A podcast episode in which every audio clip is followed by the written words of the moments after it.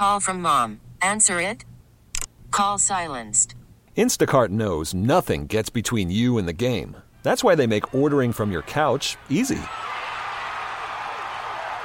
Stock up today and get all your groceries for the week delivered in as fast as 30 minutes without missing a minute of the game. You have 47 new voicemails. Download the app to get free delivery on your first three orders while supplies last. Minimum $10 per order. Additional terms apply. He joins us right now. Good morning, Alex.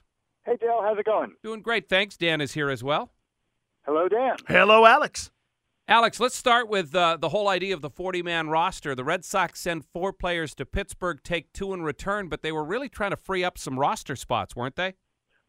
They were. They needed to free up some roster spots because they have they had Stephen Drew waiting to be signed officially, uh, and then they also still have to address first base, whether that's with Mike Napoli or with someone else. So they needed two 40-man roster spots.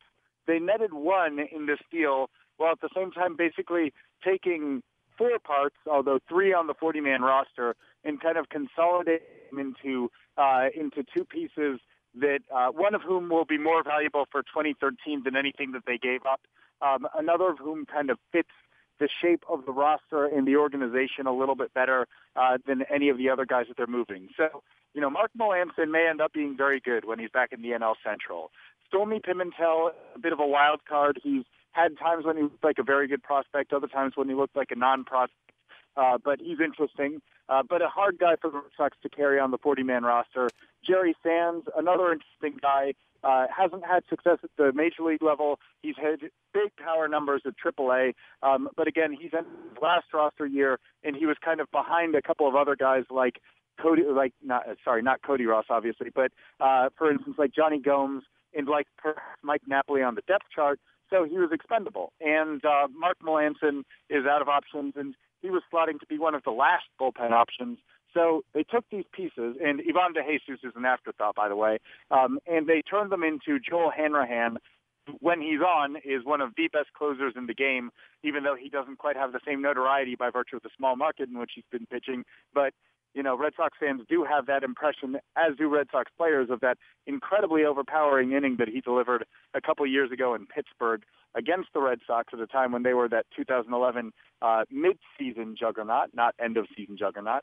Um, and another guy in Brock Holt, who's a very useful uh, kind of up-the-middle backup type guy who can play either second base or shortstop and hit left-handed, um, which they needed because they have uh, Pedro Ciriaco, so uh, their utility depth was right-handed. They wanted a left-handed utility depth guy.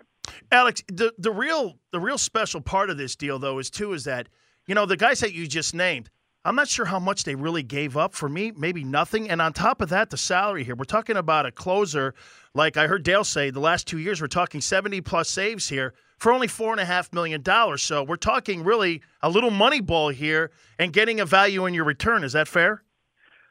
Somewhat. Uh, Hanrahan is going to see a considerable increase in his salary this year because he's arbitration eligible for the last time before reaching free agency. So figure that he'll probably make about seven million bucks for the coming season, which that's kind of a luxury item for a team like the Pirates, who have a payroll that's probably around eighty or ninety million dollars. That the Red Sox are a team that in the past has been able to afford, you know, thirteen million dollars roughly for one year of Jonathan Papelbon. So uh, if you're able to get anything approximating Jonathan Papelbon type talent. And really, for the past couple of years, Hanrahan does belong in in a conversation about the best, let's say, handful, top five, top ten closers in the game. Uh, then for the Red Sox, it's a very financially reasonable. Uh, re- reasonable undertaking, um, so not cheap. Um, and there is a chance that the guys whom the Red Sox are trading end up being good for the Pirates. No one would be surprised if Mark Melancon goes back to the NL Central and emerges as a Pirates closer for two, three, four years, uh, and is very good in that division. But you know, he didn't have success in the AL East. There were questions about his makeup for the AL East, uh, and uh, and again, an out of options guy who was behind a number of other people in the bullpen. He he probably he might not have been uh, for the Red Sox roster in 2013. So the Red Sox dealt him before they were in a position where they had to make a hard decision about potentially exposing him to to waivers or trying to bring for him. We're talking to Alex Speier from WEEI.com about the trade the Red Sox made yesterday. I, I understand that in the real world there's no such thing, but doesn't it almost seem like the Red Sox at this moment have too many bullpen arms? They're, they're pretty loaded in terms of their uh, in terms of their bullpen options, and that extends even beyond what we know in the in the big league level. Because look, a guy like Daniel Bard, who not too long ago was as good a setup man as there was in the game. Right now, uh, there's a very decent chance that he can end up back in AAA to start the season. They have another guy who they really like uh, in Alex Wilson, who's uh, who's probably going to begin the year in AAA for the second straight year, even though he's major league ready. And he's a guy he's who kind of made Melancon expendable because he has that power laid in him, and he's just depth option for them. So yeah, they've assembled a lot of really interesting guys when you talk about, you know, a bullpen that lines up with Hanrahan and Andrew Bailey and Koji Uehara and uh, Andrew Miller and Franklin Morales and, you know, Craig Breslow, and the list kind of goes on. Though we should be mindful, of course, of the fact that Bailey has an injury history, that Koji Uehara has uh, is kind of an older pitcher and has his own injury history. So it makes a, a heck of a lot of sense for them to line up a ton of depth options so they can withstand the times when some of their bullpen arms are injured. Alex, uh, there's a different opinion of the, what, what the Red Sox have done in the offseason here, okay? Some people think they've done an outstanding job. Some people think they've done really just marginal work here. In your opinion, when you're looking at this as we get ready for spring training here, baseball team contends for the AL East, or do we still in that work mode where we're looking to see the next couple of years of what some prospects are going to do, what guys are going to do off the bench? I mean, what are we looking at here when we're looking at the AL East coming up this year? if the Red Sox have bounce backs from their star players, if you're talking about the guys like the, if you talk about, if you imagine a, Red Sox team that has a strong season from Jon Lester, from Clay Buchholz, from Dustin Pedroia, uh, and perhaps from Jacoby Ellsbury and from David Ortiz, uh, it's asking quite a bit to line up all those chips, but it's not unreasonable because in the not too distant past, we would have assumed that all of them would have had very good seasons. Then they're contenders in the American League East. Uh, they have a really talented core that looked like about as good a core as there was in all of Major League Baseball uh, as as early as August 2011. They all underperformed in 2012. Uh, which makes it a little bit more difficult to project what they're going to be going forward.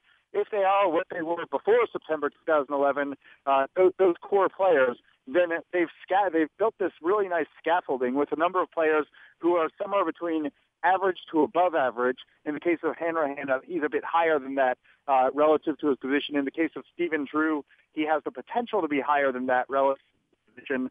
Uh, so they would have top to bottom a, a really uh, pretty solid team. That said, we can't take for granted the idea of a bounce back of any of those guys that I'm talking about, whether it's health questions related to David Ortiz or whether it's performance issues related to uh, to the Lesters or the Buchholzes. Uh, more so Buck and Lester. I still think Lester's track record uh, overwhelms what what 2000 the down season of 2012. So yeah, they have a really really talented nucleus that should be able to compete with any team just about on paper in the AL East, including the Blue Jays. But that said, it's a division that has a lot of really competitive teams. So um, I, I think that they position themselves well ultimately end up being, you know, we, we just don't know and we won't know, and that's the beauty of baseball. No one predicted them to be a 69 win team last year. Final question before we let you go. Is it your best guess right now that Mike Napoli is the first baseman here, or do you think there's traction to the Adam LaRoche reports? I still think that it's so difficult for them to part with that pick for Adam LaRoche that uh, that I would think that uh, that I still by default, you know, as far as they prioritize Nap uh, so highly, and he has everything to figure out a way to make it work with the Red Sox. I still think it ends up being Mike Napoli. I'm not sure uh, on precisely what terms, specifically what duration, whether or not they build in kind of uh, vesting options or, but um, you know that's that's my gut feeling. But uh, there's been a pretty tight lid kept on all things related to Napoli by all parties related to uh, by all parties involved in that negotiation. So at this point, it's honestly just a guess that I still think that Napoli ends up being the guy. Alex, we always appreciate the time. Thank you. This episode is brought to you by Progressive Insurance. Whether you love true crime or comedy, celebrity interviews or news, you call the shots on what's in your podcast queue. And guess what? Now you can call them on your auto insurance too with the Name Your Price tool from Progressive. It works just the way it sounds you tell Progressive how much you want to pay for car insurance, and they'll show you coverage options that fit your budget.